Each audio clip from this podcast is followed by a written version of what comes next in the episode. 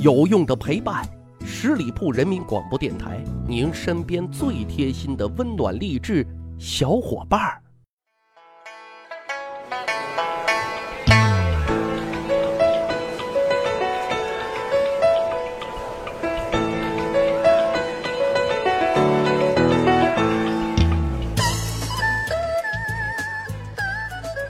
十里铺人民广播电台，长见识，长谈资，密史趣谈。我是大汉。感觉啊，年还没有过完就又得上班了啊！现代社会工作压力大，每天为了这么一点工资啊，累成了一条狗。但是要没了这工资啊，日子就真成了流浪狗了。其实不论是在单位还是在公司里啊，不仅员工有工资可以领，大老板啊其实也有自己的那一份工资的，只是他们填工资单的时候啊，咱们看不到而已啊。当然了，即使是古代的皇帝也是有工资的。今天呢，我们就来讲一讲古代皇帝的工资单。有这样一句话啊：普天之下莫非王土，率土之滨莫非王臣。天下的东西啊，管你是金山银山还是一草一木，那都是皇帝一个人的。所以说啊，皇帝那是古代社会真正的大 boss 啊，是世界上最富有的人。那么坐拥万里江山，揽尽人间财宝的皇帝到底领不领工资呢？嗯，刚才已经说了，他是领工资的，而且和我们一样，每个月都要领这工资。而且啊，制定了极为透明的标准。咱比如说宋朝啊，宋朝虽然军事实力不是太强，但是它经济啊却是比较发达的啊，被认为是我国古代最富裕的朝代。既然如此呢，皇帝每个月会给自己发多少工资呢？按照宋太宗赵光义的规定啊，皇帝大概有一千两百贯钱的月薪。一千两百贯，这是一个什么概念呢？就有人计算过啊，十贯钱相当于一两黄金。当时一两黄金的价格大约呢是三千块钱人民币，那一千两百贯钱折合人民币就有三十六万元人民币呢。也就是说，皇帝啊每月的工资三十六万块钱。那么问题就来了啊，谁来给皇帝发这工资呢？在宋朝啊，设有一个左藏库。啊，这个地方呢就是发放工资的机构啊。皇帝本尊肯定不会亲自移驾左藏库啊去拿工资，一来呢搬不动啊，二来人家毕竟啊是皇帝，亲自拿着工资多没面子呀。有的是官员屁颠屁颠的给皇帝啊送到手中啊，让皇帝将这工资放入自己的小金库当中啊。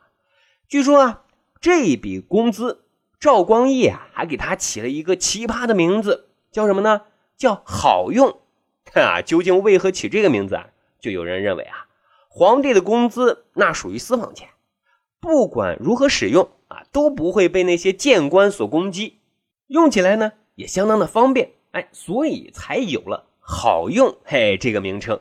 看来啊，这个古代皇帝你想随心所欲花个钱，哎，也并不是那么容易啊。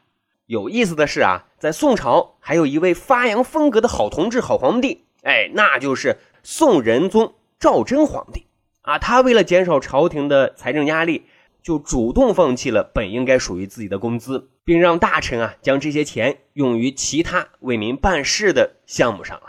所以呢，从这件事情上来看，宋仁宗之所以被称为古代仁德的皇帝啊，也不是没有道理的啊。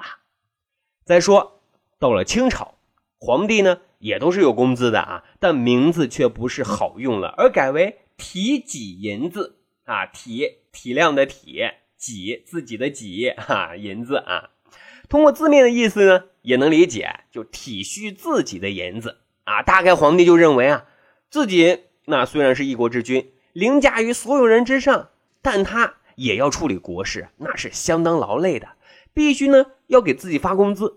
另外啊，更重要的一点是，国库呢虽然有不少银两，但管理一个国家要办的事情那么多，比如说军费、赈灾支出等等等等，自己不能干什么都从国库里拿钱呀，那显得自己多昏庸一样啊。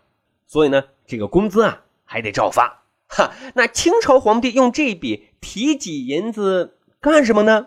啊，一般来说啊，都是赏赐自己所宠爱的妃子啊，或者呢，平时出宫溜达的时候啊，买点东西啊，消遣娱乐之用。呵呵，好的啊，总结一下啊，瘦死的骆驼那是比马大的啊。